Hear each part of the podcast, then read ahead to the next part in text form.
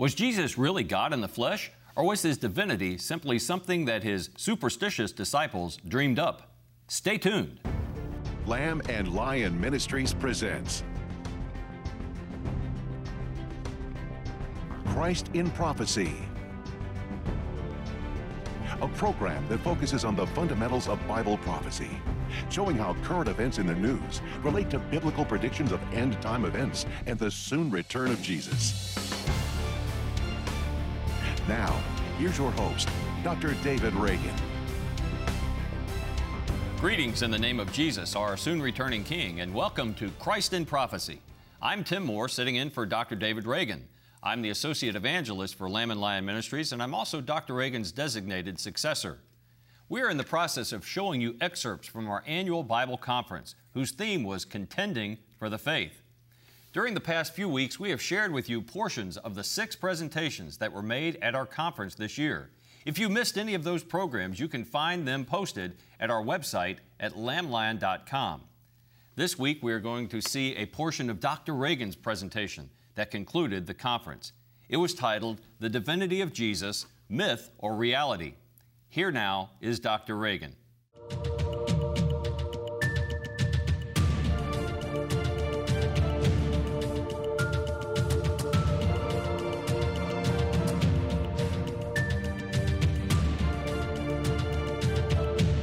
The divinity of Jesus is the central truth of the Bible.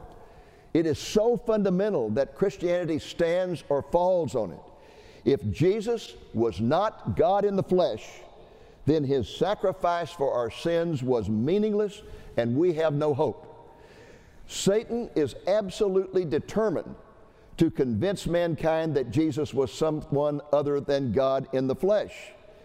A few when he came the first time, a few recognized him as the prophet that Moses spoke of back in the book of Deuteronomy. Many, many thousands of years ago, Deuteronomy. Moses said to the children of Israel before they enter the land, A day will come when the Lord will raise up a prophet among you. And when Jesus performed many of his miracles, like the feeding of the 5,000, they would come up to him and say, Are you the prophet? And he knew exactly what they were talking about. They asked John the Baptist, Are you the prophet? John the Baptist was a prophet, but he denied being the prophet because he knew what they were talking about when they asked, Are you the prophet? It was a reference to the Messiah. Most of the people, though, in Jesus' time were ambivalent about his identity. For example, some said he was simply a good man. Others believed he was a reincarnation of John the Baptist or Elijah or Jeremiah or one of the prophets. Some said he was the illegitimate child of fornication, and some said he was a Samaritan with a demon. All of these you find in the scriptures. Nothing has changed in 2,000 years. The satanic attack continues to this day. Liberal theologians tend to dismiss Jesus as simply a good man. Now, these are people who claim to be Christians. They say, well, he's just a good man. But he certainly was a person who was not God in the flesh, and if he thought that, he was deceived. The greatest apologist of the 20th century, the greatest defender of the faith, was this man, C.S. Lewis, who didn't become a Christian until he was in his 30s. In his book, Mere Christianity, he dealt decisively with this issue of saying, well, Jesus, yes, was a great man, a good man, but that's all he was. Here's what he wrote He said, A man who was merely a man and said the sort of things Jesus said would not be a great moral teacher. No, he would either be a lunatic on the level with a man who says he's a poached egg, or else he would be the devil of hell. You must make your choice. Either this man was and is the Son of God, or else a madman or something else. You can shut him up for a fool, you can spit at him and kill him as a demon, or you can fall at his feet and call him Lord and God, but let us not come with any patronizing nonsense about his being a great human teacher. He has not left that open to us, he did not intend to. All Christian cults today as Eric just pointed out, all of them deny his supreme di- uh, uh, divinity. The Mormons, for example, claim he was the brother of Lucifer one, Lucifer, one of several thousand gods created by the super God. Modern day Hollywood has desecrated Jesus in movie after movie after movie. This book, the Jesus Mysteries goes to the extreme of claiming that he is nothing but a myth, that he never really existed, despite the fact that there are few persons in ancient history for which there is more written and eyewitness accounts the authors claim Jesus was nothing but a figment of his disciples' imaginations. As we near the time of Jesus' return, the attacks on him and his identity will intensify. Satan knows Bible prophecy. He can see the signs of the times that indicate that we are living in the season of the Lord's return. And as those signs intensify and have intensified, Satan has launched an all out campaign to convince the world that Jesus is a fraud. Over and over, he has done this. For example, he rallied a group of so called New Testament scholars that Eric referred to who formed a discussion group known as the Jesus Seminar. This was their logo, and the reason that's their logo is because what they would do. Now, these are people, every one of these were, were seminary professors claiming to be Christians, and they would meet, say, once every three months. And what they would do is they would assign everybody in the seminar several chapters of the Gospels to read. Then they would come together three months later and they would vote on every saying of Jesus in that uh, uh, assigned uh, scripture. So every verse was voted on. And they passed an offering plate. And if you believed that Jesus did not say it, you put a black bean in. If you believed he might have said it, you put a gray bean. If you think he probably said it, you put a pink bean. And if you think he said it, you put a red bean. And as a result of all that voting on every statement that Jesus made, they put out a book called The Five Gospels, in which they concluded that there are only 15 statements in the Gospels that Jesus actually said. They said everything else his disciples made up. In the Lord's Prayer, they said the only thing he said was, Our Father who art in heaven, and they made up the rest of the prayer. Now, these people are teaching in seminaries. These are people who claim to be Christians. And the reason the book is called the Five Gospels is because they also concluded that the apocryphal gospel of, of uh, Thomas which was completely rejected by the early church, they said it was the most reliable of all the gospels, and it's a Gnostic gospel. So they included it and said uh, it should be included in the New Testament as one of the gospels. Actually, there is an irony in these attacks, for they are evidence that Jesus was really God in the flesh. Why else would Satan motivate such attacks? We don't see similar attacks on Muhammad or Buddha or Krishna nor do we hear their names being used as curse words. Why is it that worldwide the name of Jesus is used as a curse word? The only explanation I can think of is a supernatural one, namely, Satan is actively involved in motivating universal hatred of Jesus because he knows that Jesus was God in the flesh and is God in the flesh. Now, concerning the biblical evidence of which the publication that you're going to receive, I, like look at that 18 uh, uh wheeler. Jesus Christ is Lord, not a swear word. But anyway, in the publication you're going to receive, I'm going to give you extensive biblical evidence of the divinity of Jesus. And my conclusion is that with all this evidence in the Bible itself, if there is a professing Christian who says they do not believe Jesus was God in the flesh, they simply do not believe that the Bible is the Word of God. I will start with the witness of Bible prophecy itself, which almost every one of our speakers has mentioned. And that is, I'll use, I have many verses I could use, but I'm going to just use one. Isaiah 7, verse 14, which says, The Messiah will be Emmanuel, which means God with us. God with us. Jesus was the Messiah. He claimed to be the Messiah. The scriptures say he was the Messiah. He therefore was God with us. Then let's take a look at the witness of Trinity. A good example here can be found in 2 Corinthians chapter 3 verse 14 where it says, "The grace of the Lord Jesus Christ, the love of God, and the fellowship of the Holy Spirit be with you." But you know there are many, many statements like that throughout the New Testament that are a witness of the Trinity itself. And then there are the statements that Jesus himself made about his divinity. He often referred to it in his statements. For example, in Luke 22 70, when the Sanhedrin council asked Jesus point blank, point blank, Are you the Son of God? He responded, Yes, I am. I don't know how that could be any clearer. And Jesus also claimed many messianic titles, which he applied to himself. Titles that were recognized by the Jewish people as being messianic titles, the Messiah who would be God in the flesh. For example, he referred to himself as the Messiah, as the Son of Man, the Son of God, the Son of David, the King of the Jews, and the Prophet. All of these were messianic titles that he applied to himself. Uh, for example, consider when he came into Jerusalem on riding on a donkey, and he pointed out that this was a fulfillment of Bible prophecy concerning the Messiah, the one who would be God in the flesh. Or consider Isaiah 61 where it uh, uh, where the Messiah, where Jesus was in the uh, synagogue in Nazareth, and he turned over to Isaiah 61 and began to read it.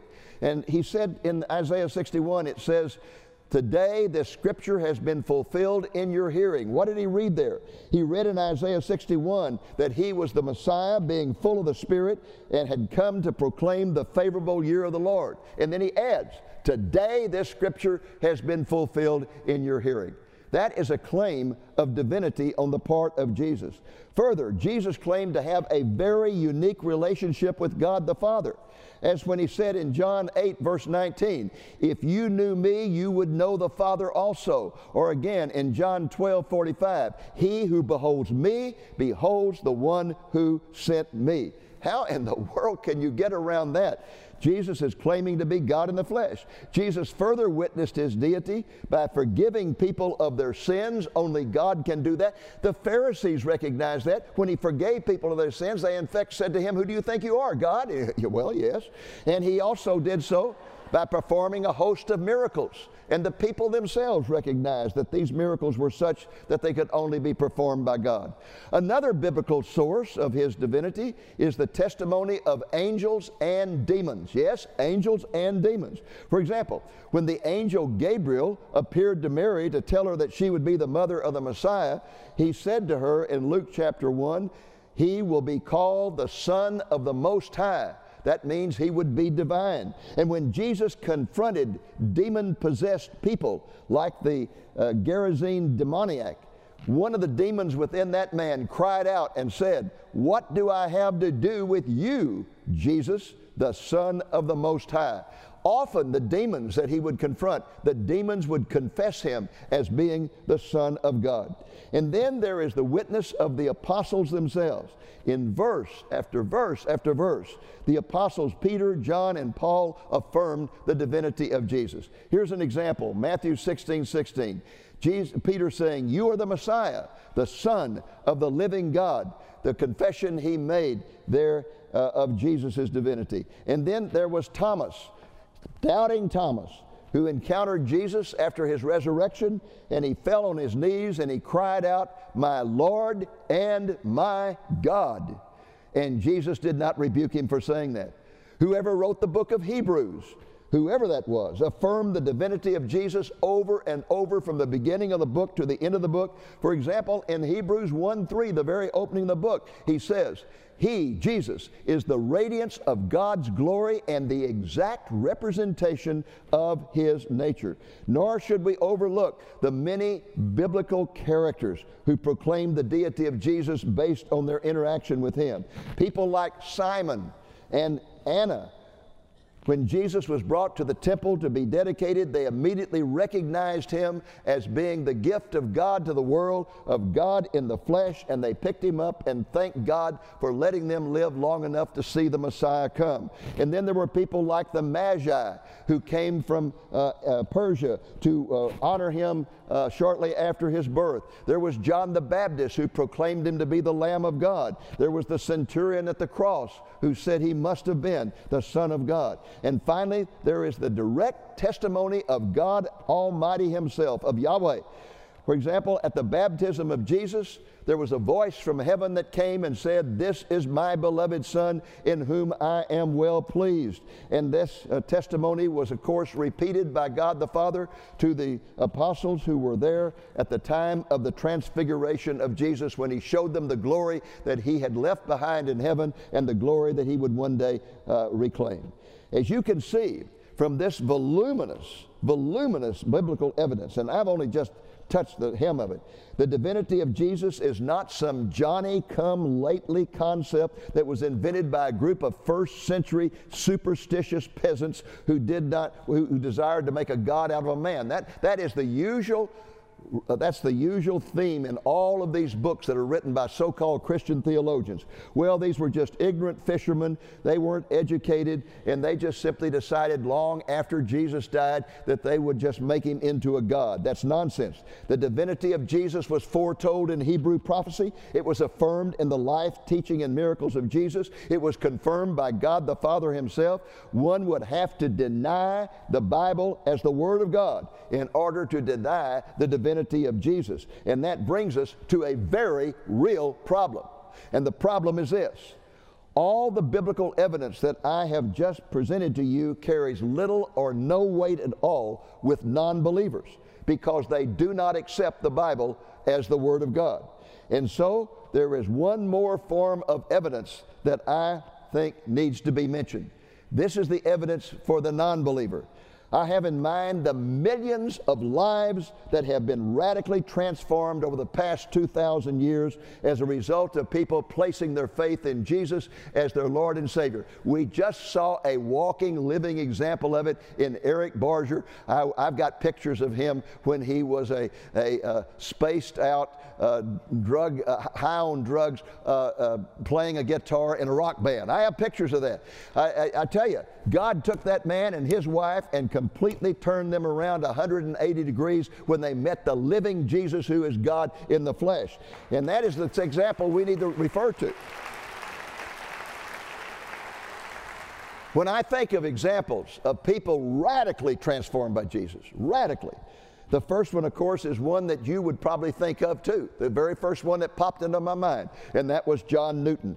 He was born in London, and at the age of 19, he was shanghaied, put on a ship, where he became involved in the horrific but very lucrative slave trade that delivered Africans to England. In 1748, while he was serving as the captain of a slave ship, he encountered a violent storm, very violent. He remembered that his mother had always told him that the God of the Bible loves to show mercy even to those who are beyond redemption. She had taught him that over and over, and he remembered it. And so, in the midst of that storm, he dropped to his knees on the deck of that ship and he prayed that he would survive that storm.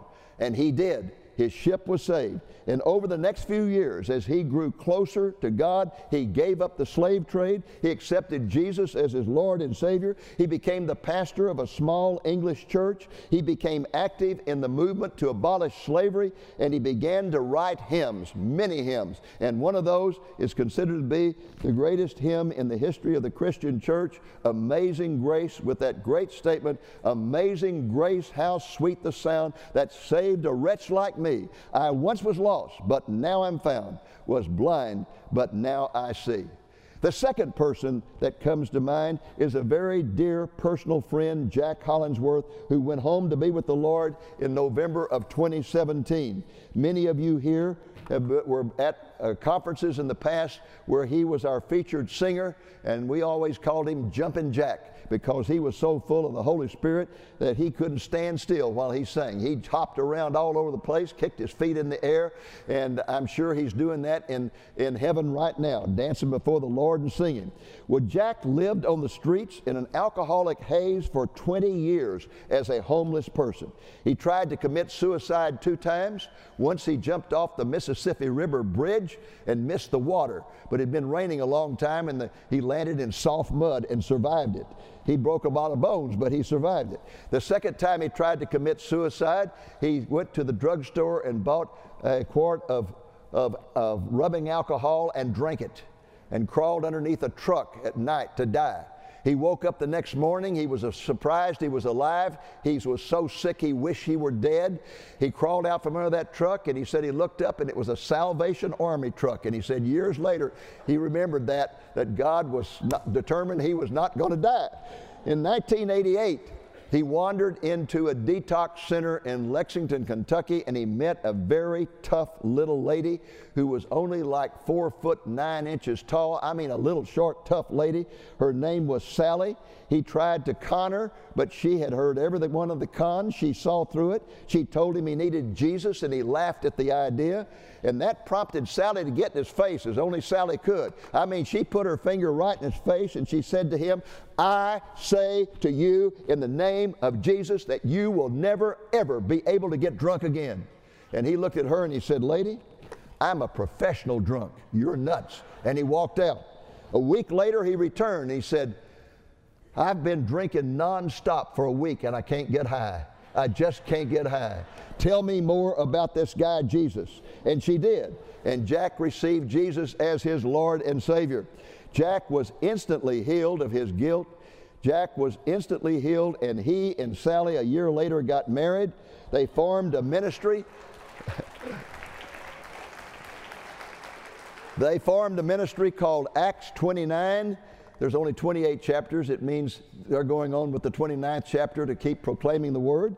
They formed a ministry called Acts 29, and for the next 20 years, they were on the road teaching, preaching, and singing. In fact, Jack became the featured singer on our television program. Jack always relished telling people about his miraculous transformation.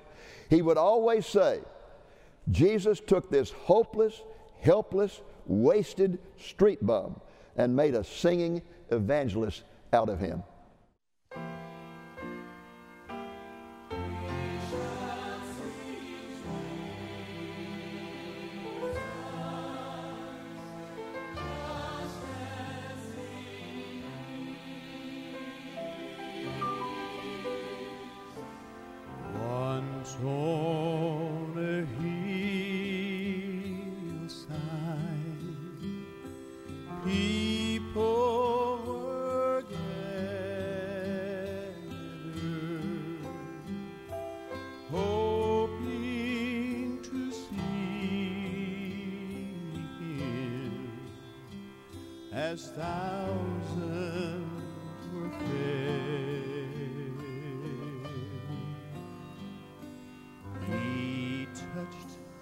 The blind.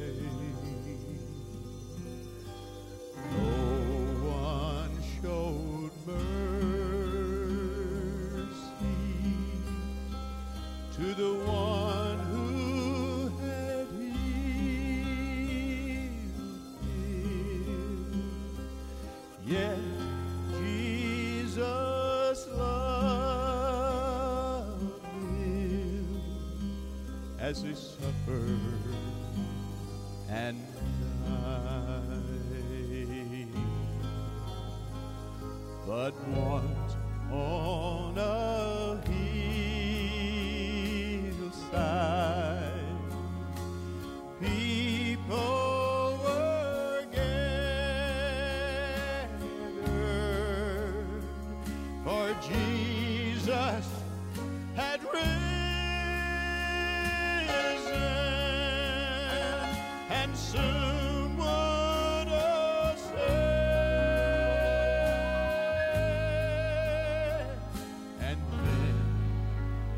as he blessed him, listen, he rose to the heavens, but he gave them this promise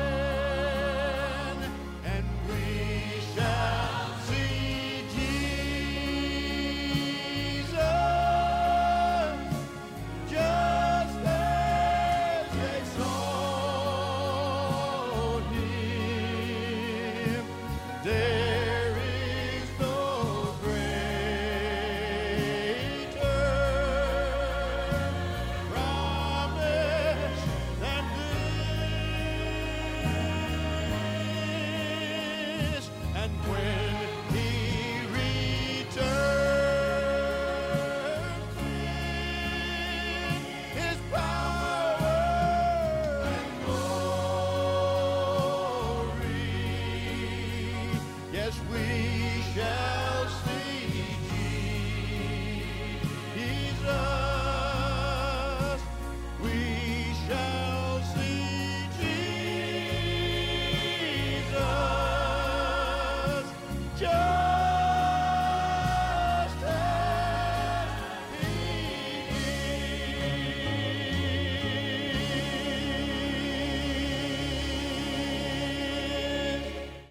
Can there really be any doubt that Jesus was God in the flesh and that He is alive and well today, still transforming lives?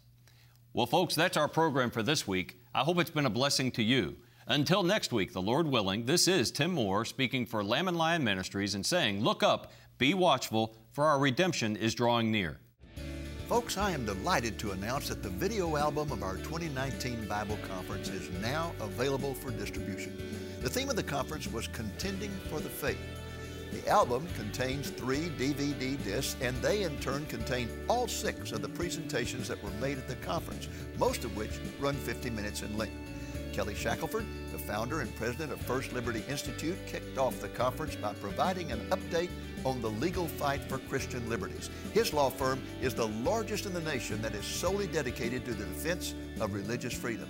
He was followed by Mike Riddle, one of Christendom's foremost creation speakers, who spoke on defending the Genesis account of creation. Next was Mike Gendron, an expert on Christian doctrine. He presented a challenging sermon on defending the integrity of the Bible and the gospel. Dr. Ron Rhodes, one of the most prolific authors on the scene today, spoke on defending the promise of the Lord's return. Eric Barger, who heads up a discernment ministry called Take a Stand, spoke about defending the church against apostasy. The last presentation on the album is one that I made that was titled Defending the Divinity of Jesus. One of the three DVDs in the album also contains a printable file of a special publication I prepared for the conference about the divinity of Jesus. To order a copy of the album, call the number you see on the screen or place your order through our website at the address on the screen. If you call, please call Monday through Friday between 8 a.m. and 5 p.m. Central Time. Thank you for joining us on today's Christ in Prophecy, a presentation of Lamb and Lion Ministries, a non denominational ministry dedicated to teaching the fundamentals of biblical prophecy and proclaiming the soon return of Jesus.